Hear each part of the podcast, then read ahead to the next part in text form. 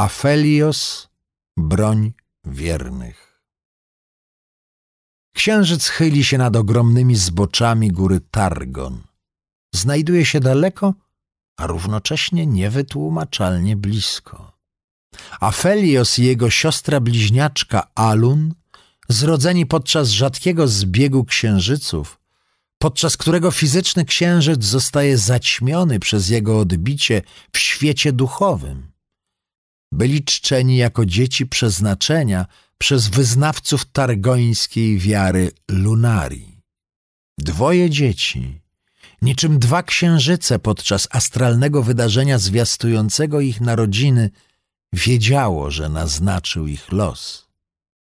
Afelios otrzymał dar fizyczny – był twardy niczym księżycowa skała. A Alun otrzymała dar magiczny, tak jak magiczne jest duchowe odbicie księżyca. Byli gorliwie religijni, dorastali w wierze tajemnicy, odbicia i odkrycia. Otwierali się na mrok nie tylko z powodu wierzeń, ale także dlatego, że była to jedyna rzecz, która mogła zapewnić im bezpieczeństwo.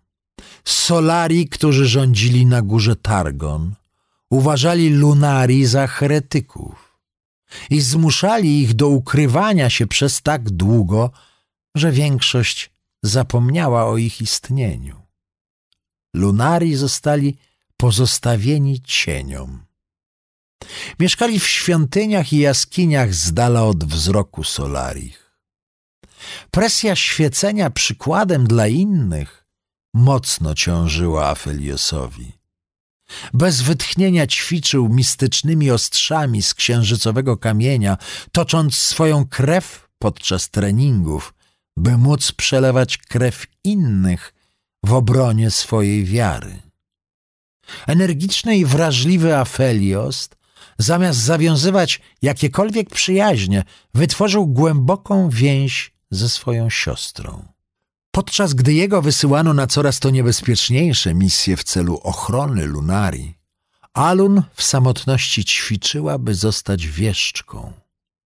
Używała swej oświetlającej magii, żeby w świetle księżyca odkrywać ukryte przesmyki i prawdy.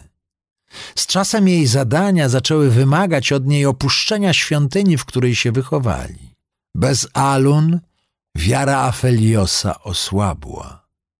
Desperacko pragnął nadać swemu życiu sens, więc wyprawił się w rytualną podróż w mrok, gdzie lunari rzekomo odnajdywali swoje ścieżki, swoje orbity.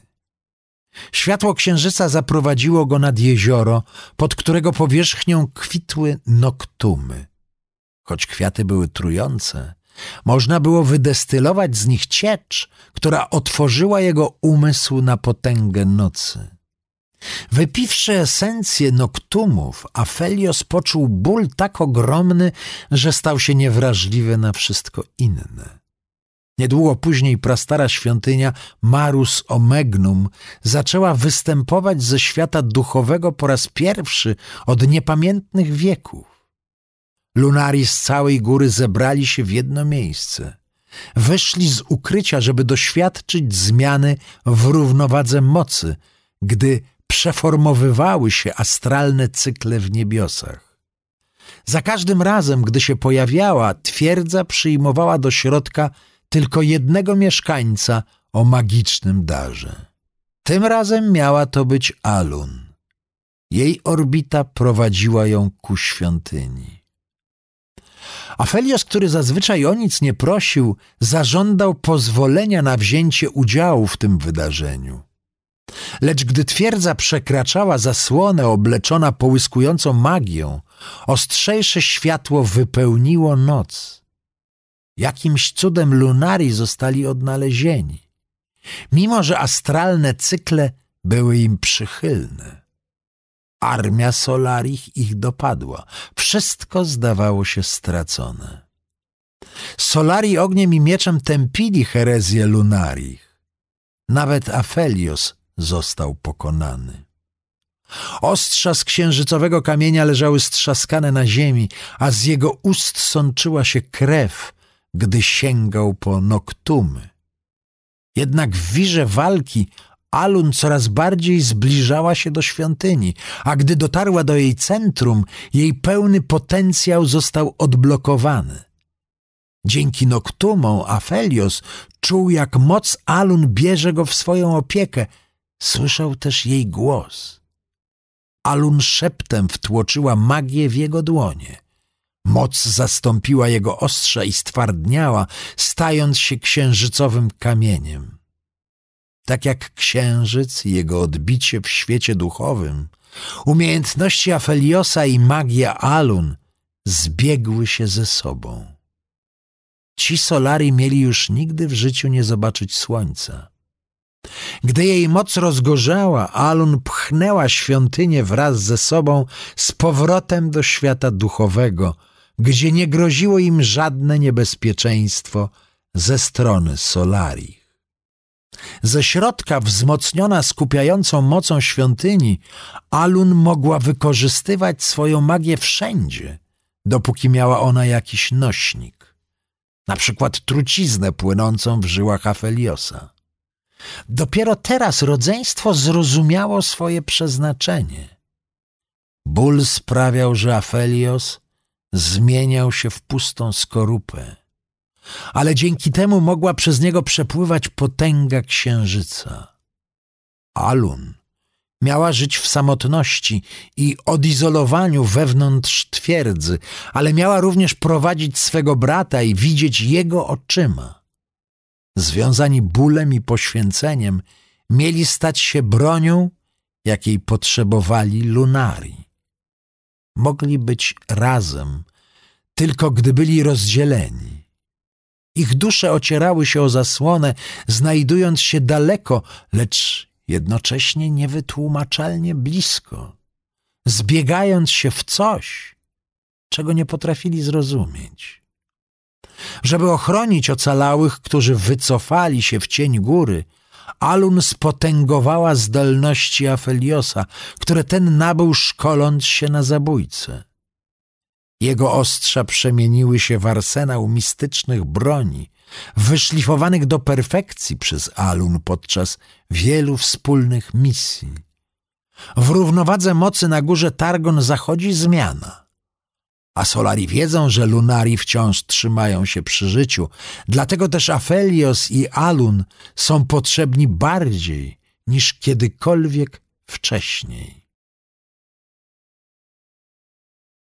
Aurelion Sol, architekt gwiazd. Powiadają, że pojawienie się komety na nocnym niebie zwiastuje okres zamętu i niepokoju. Te ogniste objawicielki wróżą powstanie nowych imperiów, upadek dawnych kultur, a nawet zniknięcie samych gwiazd z kopuły nieba. Jednak prawda jest o wiele bardziej przerażająca. Wszechmogąca istota znana jako Aurelion Sol była już prastara jeszcze zanim rasy śmiertelników pojawiły się w Runterze. Aurelion zrodzony w pierwszym tchnieniu stworzenia i jemu podobni wędrowali po nieprzebranej pustce nieskalanego wymiaru astralnego, pragnąc wypełnić to niemożliwie rozległe płótno nieprzebranymi w swej fantazji cudami, które niosłyby rozkosz i spełnienie wszystkim oglądającym je. Podczas wędrówki Aurelion Sol rzadko natrafiał na równych sobie. Wieczne aspekty były obojętnymi, pozbawionymi ciekawości stworzeniami. Niewiele wnosiły do istnienia. Wystarczało im tworzenie wyjątkowo egocentrycznych filozofii o naturze tworzenia. Wtem, skąpany w świetle raczej zwyczajnego słońca, które stworzył eony temu, Aurelion coś odkrył. Odkrył świat nowe ziemię. Nie wiedział, kto ani dlaczego stworzył ten świat, poza tym, że to nie był on. Aspekty zdawały się niezwykle w niego zaangażowane i zaklinały Aureliona, by ten się zbliżył. W tym świecie istniały życie, magia i raczkujące cywilizacje, domagające się wskazania im kierunku przez istoty potężniejsze od siebie. Nowa widownia łechtała ambicje jego wysokości Aureliona Sola, więc chcąc pławić się w jej pochlebstwach, zleciał do niej z gwiazd pod postacią ogromnego, przerażającego smoka. Malutcy mieszkańcy nieistotnej krainy o nazwie Targon nadali mu imię na cześć złotego światła słońca, którym ich obdarzył. A aspekty rozkazały im złożyć mu stosowną ofiarę. Śmiertelnicy wspięli się więc na szczyt najwyższej góry i ofiarowali mu wspaniałą koronę, stworzoną ostrożnie za pomocą przebiegłej magii, w której wyryte były nieodgadnione wzory wymiaru astralnego. Gdy tylko korona spoczęła na skronie Aureliona, zorientował się on, że to wcale nie był dar. Ta przeklęta rzecz przyczepiła się do jego głowy z niewyobrażalną siłą, wystarczająco dużą, by nawet on nie był w stanie jej zdjąć. Aurelion czuł, że jego wiedza o słońcu i jego stworzeniu jest wykradana i analizowana przez umysły niedorastające mu do pięt. Co gorsza, potęga korony cisnęła go z powrotem w niebo i uniemożliwiła mu zbliżanie się do tamtego świata.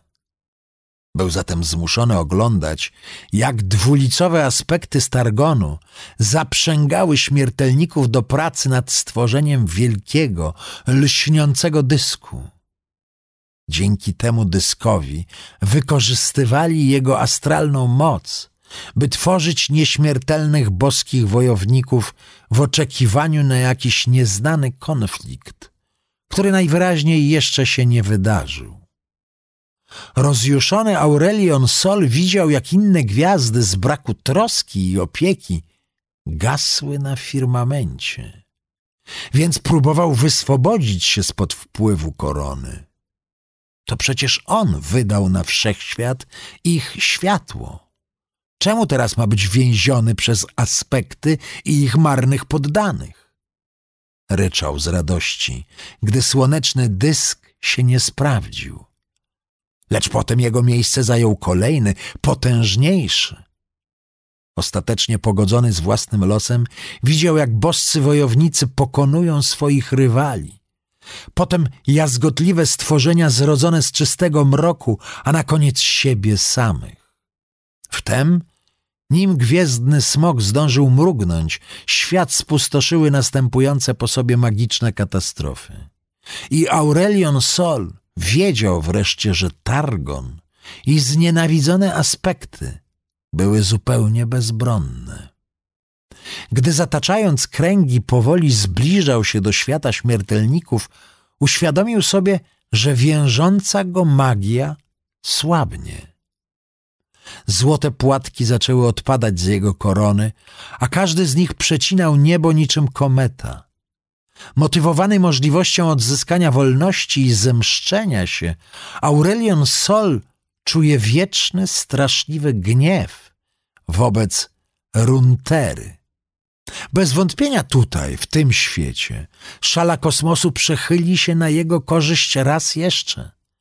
Tym samym wszechświat stanie się świadkiem losu, który spotyka głupców wykradających potęgę architekta gwiazd.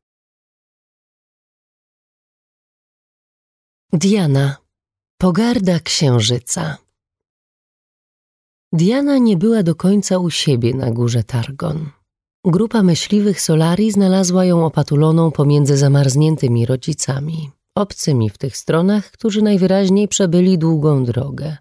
Myśliwi zabrali ją do swojej świątyni, wyświęcili ją i wychowali jako członkinię plemienia ostatniego słońca, znanego też jako Rakkorowie. Jak każdy wyznawca Solari, odebrała wymagające nauki fizyczne i religijne. W przeciwieństwie do innych, Diana była zdeterminowana, by zrozumieć, dlaczego Solari postępują tak, a nie inaczej – i skąd biorą się ich przekonania. Spędzała całe popołudnia w bibliotekach, pochłaniając kolejne teksty przy bladym świetle księżyca.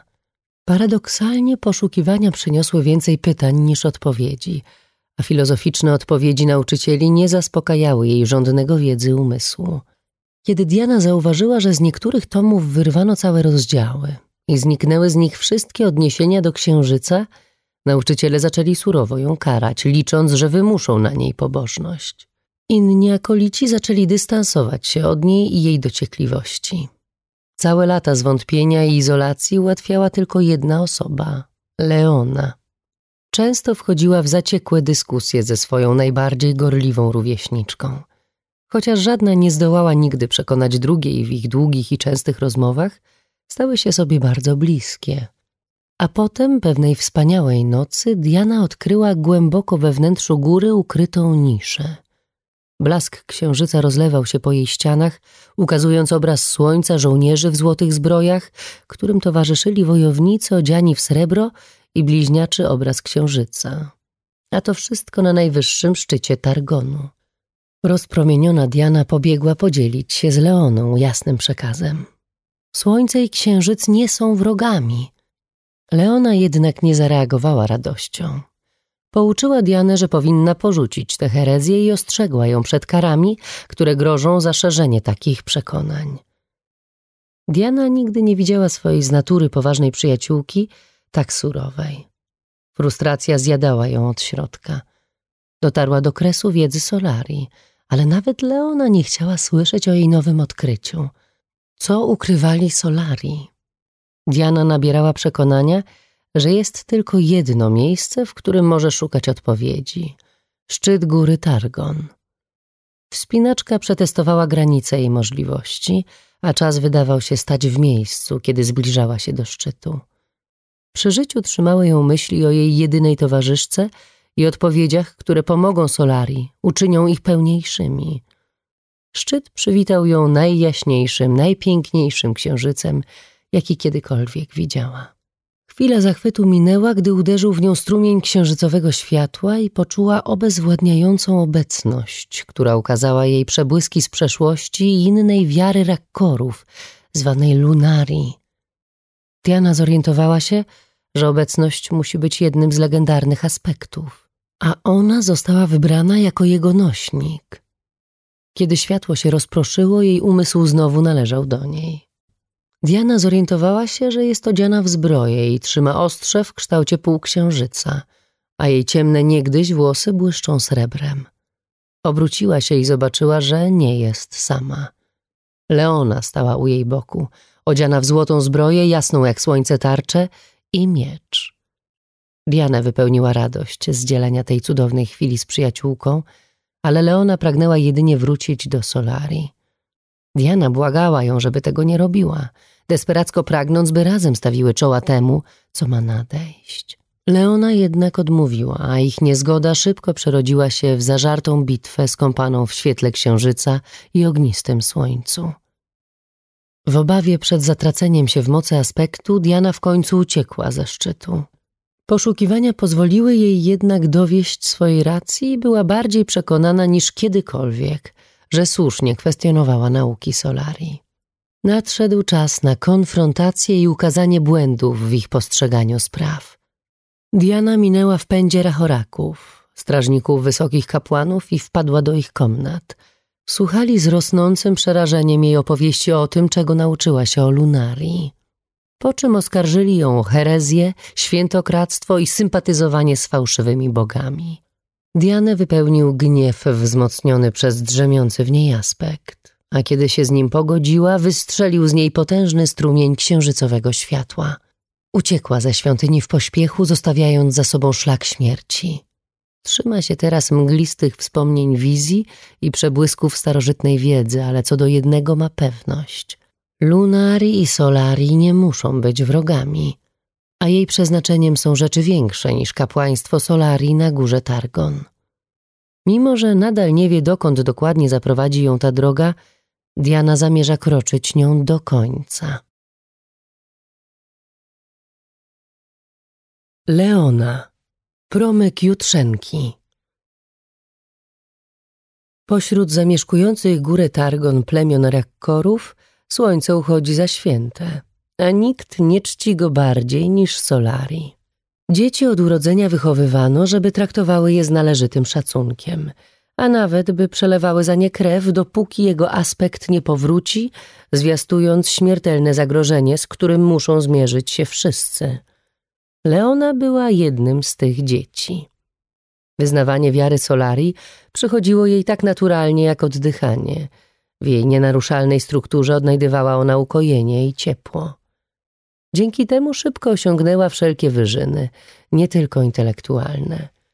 Jej rówieśnicy zazdrościli jej zdolności, siły woli i oddania. Nikt nie wątpił, że pewnego dnia dołączy ona do zastępów Rachoraków, świętych wojowników Solarii.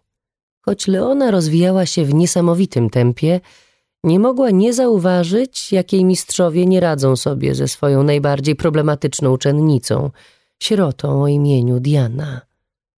Na początku jej ciekawość była mile widziana, ale nauczyciele szybko zaczęli widzieć w pytaniach Diany kwestionowanie tradycji Solarii. Leona przyglądała się, jak Diana była poddawana karom i izolacji. Lecz gdy inni uważali Dianę za nieposłuszną, Leona ujrzała w niej uparcie poszukującą sensu życia zagubioną duszę. Leona odnalazła sens swojego życia w naukach Solarii i zdecydowała podzielić się nim z Dianą, mimo że nawet najcierpliwsi nauczyciele porzucili próby wpojenia jej czegokolwiek. Toczyły debaty do późnej nocy. Leona starała się przekonać Dianę, że wszystkiego, czego pragnie, dostarczy jej wiara i że musi jedynie wyciągnąć po to ręce. Choć próby przekonania Diany spełzły na niczym, Leona odnalazła w niej przyjaciółkę. Pewnej nocy Diana powierzyła Leonie sekret. Opowiedziała jej o odkryciu ukrytej niszy w górze, pradawnego miejsca, gdzie na ścianach wyryto obrazy przedstawiające dziwne symbole i zapomniane społeczności. Gdy Diana wspomniała o wspięciu się na szczyt góry Targon w celu dowiedzenia się więcej na ich temat, Leona nalegała, żeby tego nie robiła. Chcąc uchronić ją przed gniewem innych Solarii, Leona zmusiła Dianę do złożenia obietnicy, że porzuci ten pomysł. Niechętnie, ale jednak Diana zgodziła się na złożenie obietnicy.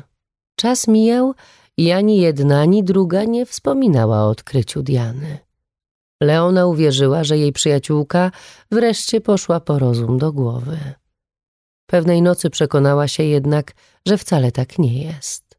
Zauważyła, że Diana wymyka się ze świątyni. Choć Leona odruchowo chciała powiedzieć o tym starszyźnie, pomyślała, że powinna chronić swoją przyjaciółkę, zanim ta przepadnie bezpowrotnie. Zdeterminowana Leona wyruszyła za Dianą na szczyt góry Targon. Leona nigdy wcześniej nie przebyła próby, jaką stanowiła wspinaczka. Każda cząstka jej ciała była wyczerpana do granic możliwości, a nawet jeszcze bardziej. Brnęła do przodu tylko dzięki treningowi, sile woli i obawie od Janę. Martwi nieszczęśnicy zamrożeni na zboczach góry obserwowali jej wspinaczkę zamarłymi w bezruchu oczami. Ich wyprawy nie skończyły się szczęśliwie, jednak nawet widok ich ciał nie był w stanie zniechęcić Leony. Zdawało się, że minęła cała wieczność, gdy zupełnie nie spodziewająca się tego Leona dotarła na szczyt.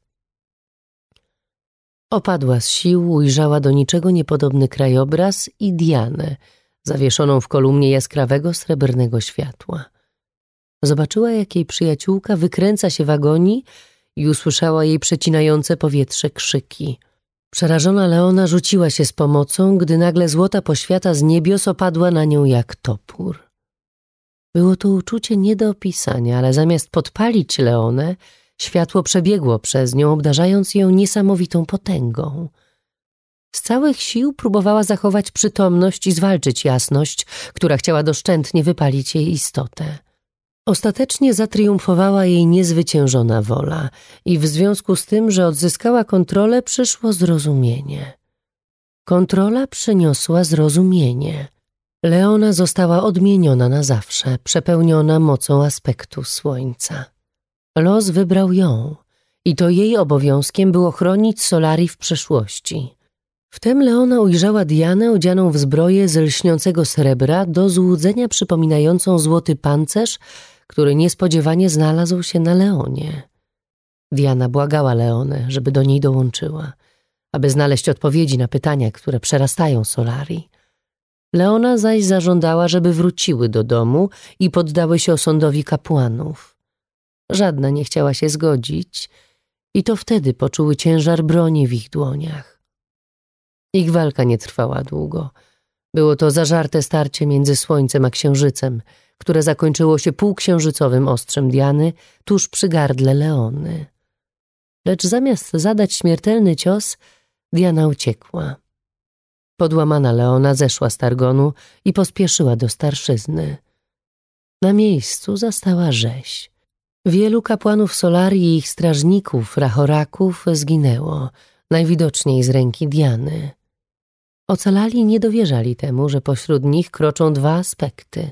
Leona postanowiła pomóc im odnaleźć się w nowej rzeczywistości. Chciała zostać światłem przewodnim dla swoich pobratymców, takim, jakim słońce było od zawsze. Przysięgła odnaleźć Dianę, żeby utrzymać wyższość Solarii, ale też, żeby pomóc swojej dawnej przyjaciółce okiełznać potęgę aspektu księżyca, zanim ta ją zniszczy. Panteon, niezniszczalna włócznia.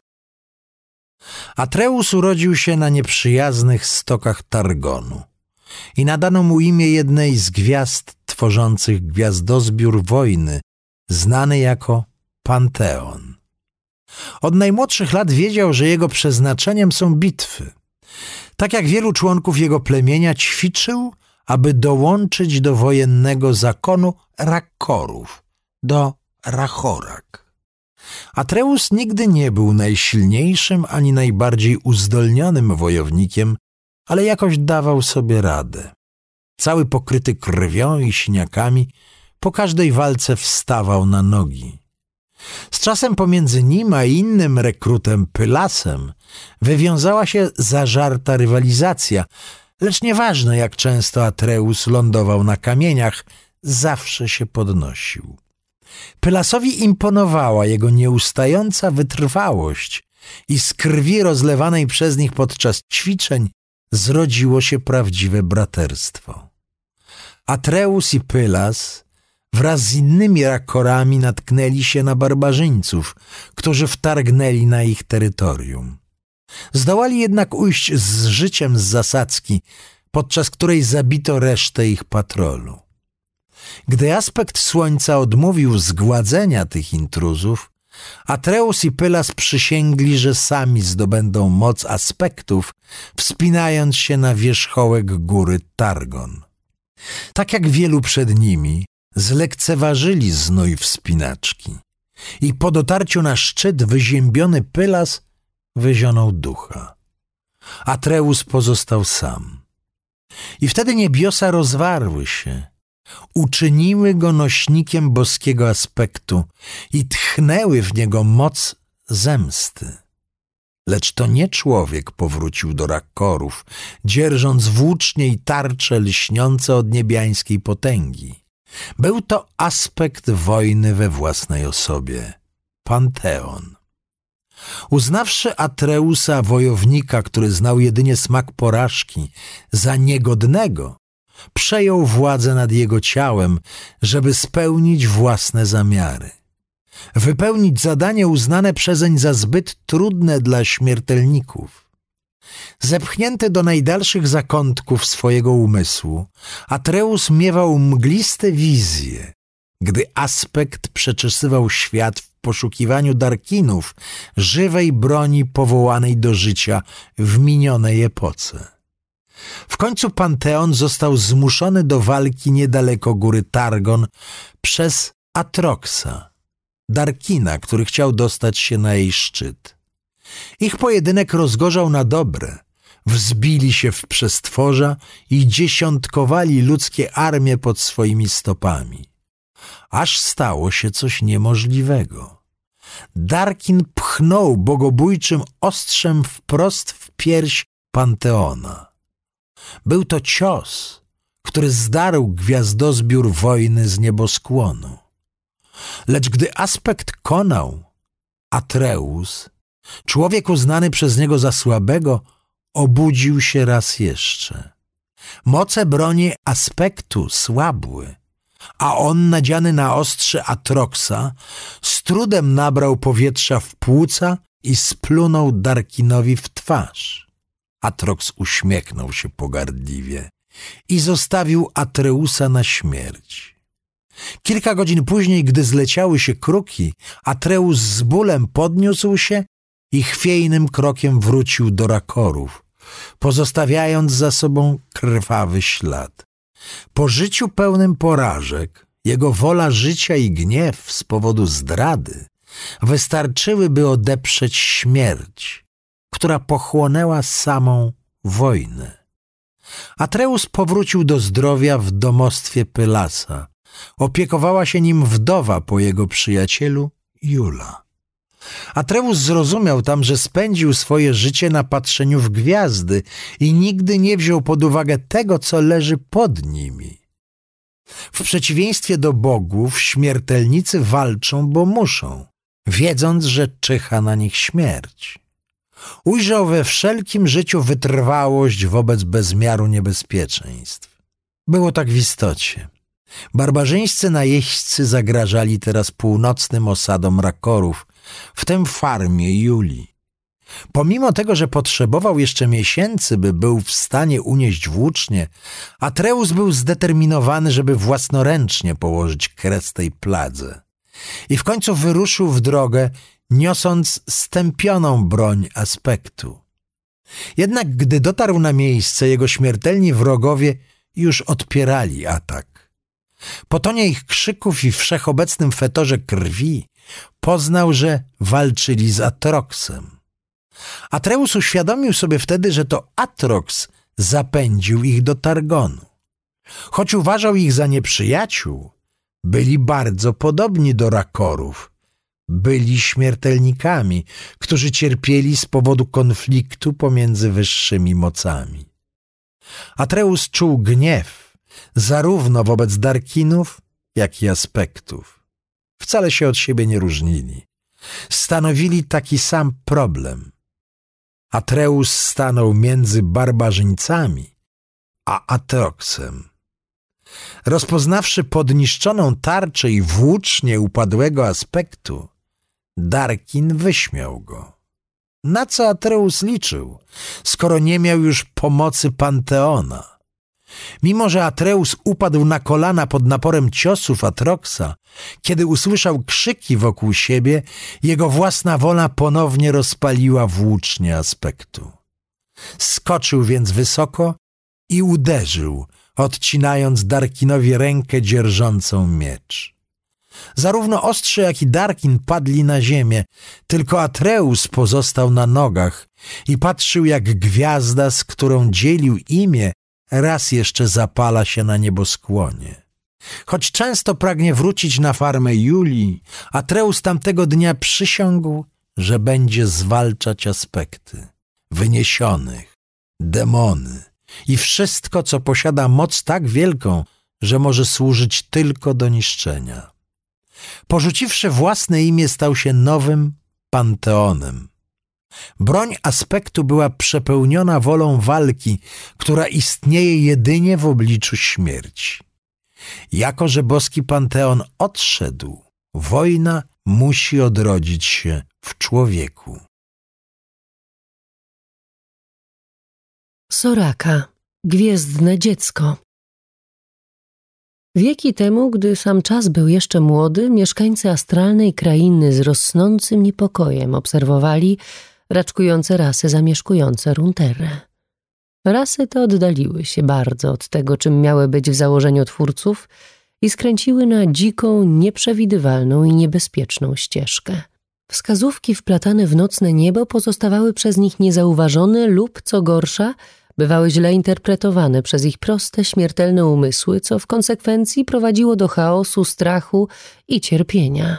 Nie mogąc już znieść tego widoku, jedna z astralnych istot postanowiła zstąpić do krain śmiertelnych, zdecydowana rozwiązać dla nich supły w tkaninie wszechświata.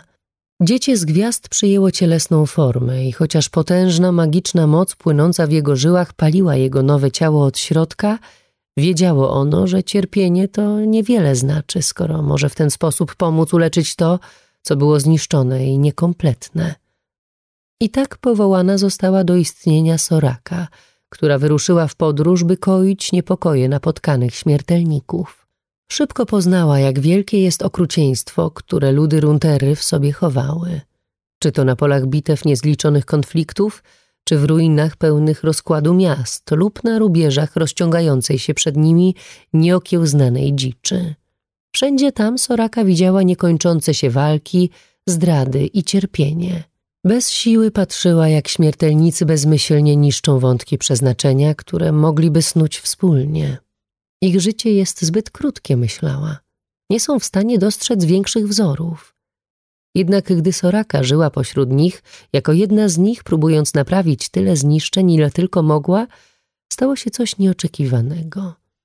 Z rozmaitych splotów węzłów i poskręcanych wzorów wyłonił się nowy, niezamierzony projekt – o oszałamiającej strukturze. Zagubieni i dzicy śmiertelnicy tworzyli sobie nową, nieznaną przyszłość.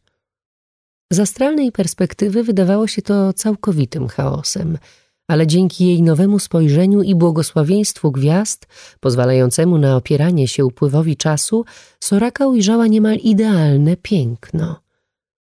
Śmiertelnicy mieli co prawda niezmierzoną zdolność do okrucieństwa, ale dysponowali również ogromnym potencjałem życzliwości i motywacją, by mierzyć się z każdą rzeczą pod słońcem. Soraka zdała sobie sprawę, że jej misją nie jest naprawienie lub zduplikowanie astralnego wzoru. Część niej samej pragnęła spokoju i przewidywalności gwiazd. Wiedziała jednak w głębi serca, że nieokiełznany dynamizm śmiertelników nie jest w stanie pomieścić się w tej statycznej wizji. Wzięła się więc do pracy z nową energią, gotowa odkryć niewykorzystane możliwości we wszystkim, na co natrafiała. Soraka pragnęła teraz inspirować i podpowiadać, a nie przewodzić, aby ujrzeć, jakie szlaki tworzyć będą dla siebie śmiertelnicy w ich krótkich żywotach.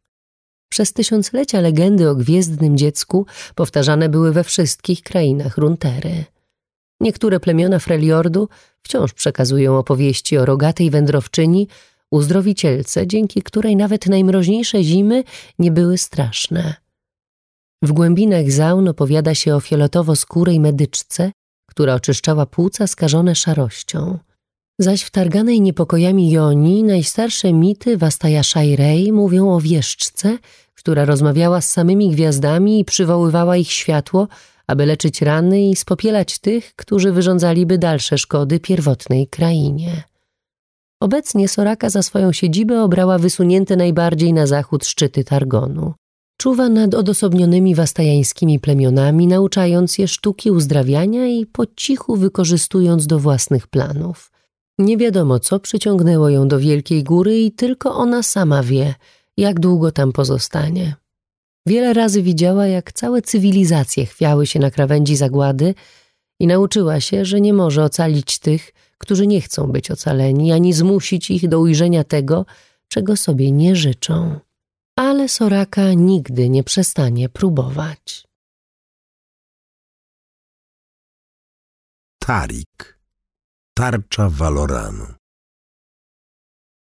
Codzienne życie szlachetnych obrońców Demacji daje przykład niezachwianego i bezinteresownego poświęcenia dla króla i kraju. Gdy Tarik stanął przed perspektywą kontynuowania długiej rodzinnej tradycji służby wojskowej, nawet przez myśl mu nie przeszło, aby się przed tą odpowiedzialnością uchylić. Choć nie określił dokładnie kogo ani co będzie chronić. Młody wojownik ciężko trenował i opanował walkę w imponującym stopniu. Co więcej, nikłe okruchy wolnego czasu poświęcał by służyć ojczyźnie także na inne sposoby. Zgłosił się na ochotnika do organizacji oświeconych, by opiekować się chorymi i pomagać przy odbudowie domów uszkodzonych przez powodzie. Użyczał swoich kreatywnych talentów murarzom i rzemieślnikom, którzy wznosili pomniki ku chwale skrzydlatej obrończyni i uosabianych przez nią chwalebnych ideałów. Dzieło sztuki. Życie nieznajomego. Takie rzeczy sprawiały, że warto było walczyć za demację. Dla Tarika każdy był piękny, wrażliwy i wart ratowania. Na szczęście jego rozbrajająca osobowość i naturalna życzliwość sprawiały, że nie imała się go krytyka ze strony towarzyszy broni czy dowódców. Nieśpiesznie awansował na kolejne stopnie, walczył nawet u boku młodego Garena, obrońcy korony. Jak na ironię, to właśnie pięcie się po drabince wojskowej hierarchii doprowadziło do jego upadku, przynajmniej z punktu widzenia demacji. Gdy mianowano go członkiem prestiżowej, nieustraszonej gwardii, nagle zaczęto wymagać od niego znacznie więcej. Niedopuszczalne stało się spacerowanie po lesie w celu obserwowania rzadkich zwierząt, zasiadanie w tawernie i słuchanie ballad bardów kosztem ćwiczeń bojowych, albo opuszczenie wizytacji generałów, by podziwiać, jak noc otula okoliczne tereny srebrzystym płaszczem. Tarikowi zaczęło to doskwierać i wkrótce przyklejono mu łatkę niesubordynowanego. Garen zachęcał go do poprawy i przykładnej służby. Dostrzegał, że Tarik ma potencjał, by stać się jednym z największych bohaterów Valoranu, a ten zdawał się lekceważyć tak swoje przeznaczenie, jak i los ojczyzny. Aby uratować go przed degradacją, Tarika przydzielono do służby w charakterze adiutanta kapitana miecza gwardii, choć żaden z nich nie był z tego tytułu szczególnie szczęśliwy. Jednak gdy starszy mężczyzna poległ w bitwie wraz z całą swoją świtą, okazało się, że Tarika nie było na stanowisku. I plotkowano, że ktoś widział, jak przechadza się po krużgankach zrujnowanej, zapomnianej świątyni nieopodal. Teraz już nie było wymówek. Tuzin wojowników stracił życie i Tarik miał za to położyć głowę pod topór. Jednak Garen zabiegał o łaskę dla swojego przyjaciela i wstawił się za nim. Jako następca kapitana miecza skazał Tarika na kamienną koronę, zgodną z pradawnymi demacjańskimi tradycjami karę, która oznaczała wspięcie się na górę Targon. Z takiej próby mało kto uchodził z życiem. Choć kamienna korona zazwyczaj pozwalała tym, którzy splamili honor, uciec z demacji i rozpocząć nowe życie na wygnaniu. Tarik wsiadł na pierwszy statek, płynący na południe i poprzysiągł faktycznie odpokutować przywiny. Wspinaczka kilkukrotnie prawie go wykończyła, fizycznie oraz psychicznie. Jednak Tarik przezwyciężył ból, duchy martwych towarzyszy oraz inne wyzwania, jakie postawiła przed nim góra. Gdy zbliżał się do szczytu, ogarnęły go wizje klęski i zniszczenia. Widział, jak płonie wielka alabastrowa biblioteka, a mimo to rzucił się w ogień, by uratować niebiańską poezję Tunga. Ryczał ze wściekłości, gdy patrzył, jak członek mroźnej straży zapędził ostatniego jelenia w dół Howling Abyss, aby potem sam rzucił się w przepaść, by podjąć desperacką próbę ratowania zwierzęcia. U bram bastionu nieśmiertelności Tarik padł na kolana. Gdy ujrzał zmasakrowane ciało Garena zwisające z szubienicy, a następnie uniósł tarczę i zaszarżował prosto na czekające armię Noxusu. Gdy wizje się w końcu rozwiały, Tarik znajdował się na samym szczycie i nie był już sam. Stała przed nim odziana w pelerynę istota o sylwetce człowieka, lecz z krystalicznych rysów biło światło gwiazd, a jej głos rozbrzmiewał tysiącem szeptów, które niczym miecz przeszywały Tarika na wskroś.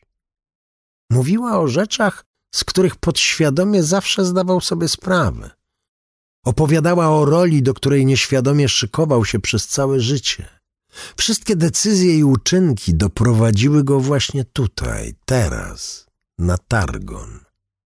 Miał zostać tarczą Waloranu w nadchodzących wielkich wojnach. Tarik odrodził się jako aspekt protektora obdarzony mocą i determinacją niewyobrażalną dla większości śmiertelników. I chętnie przyjął swoje nowe powołanie jako niezachwiany obrońca całego świata.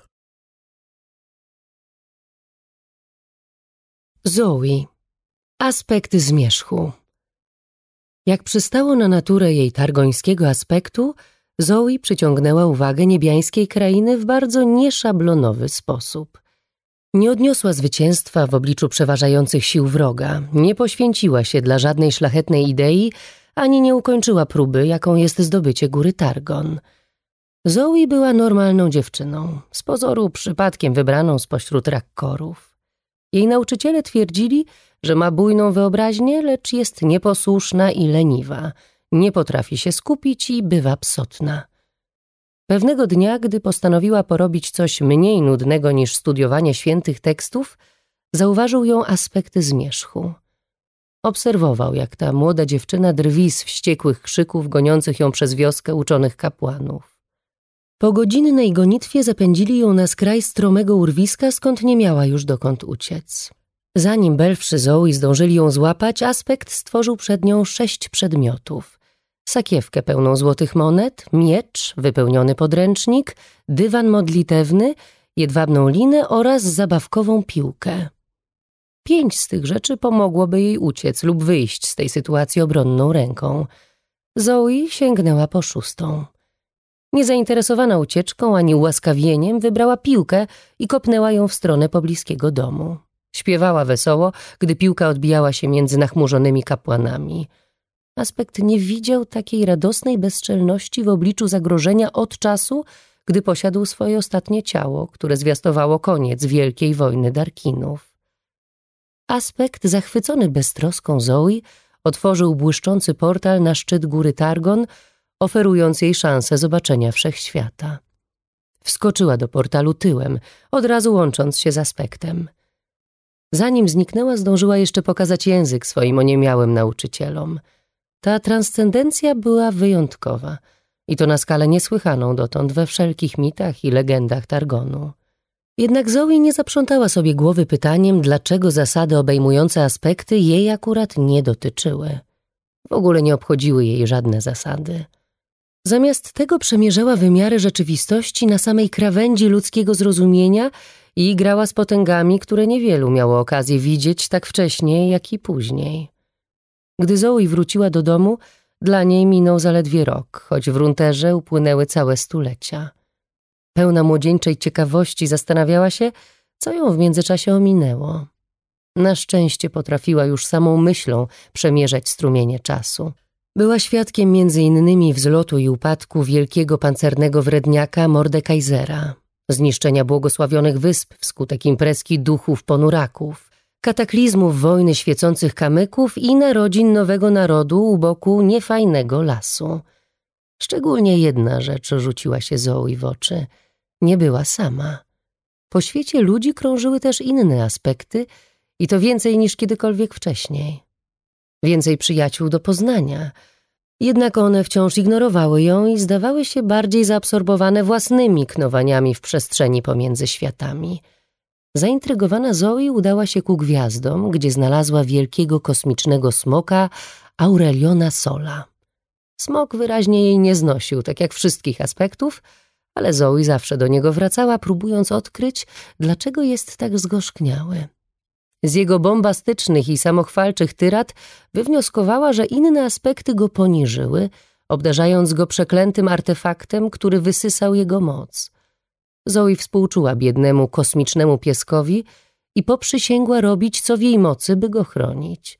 Ze swojej strony Aurelion Sol przynajmniej przestał odgrażać się, że ją zniszczy, gdy wreszcie uda mu się sięgnąć po od dawna należną mu zemstę.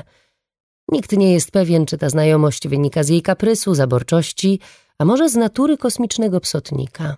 Uczeni i mistycy z góry Targon zazwyczaj radują się na wieść o narodzinach aspektu, ale nieprzewidywalna natura Zoe wprawia ich w konsternację, bo nawet ona sama nie wie, co może zwiastować jej obecność.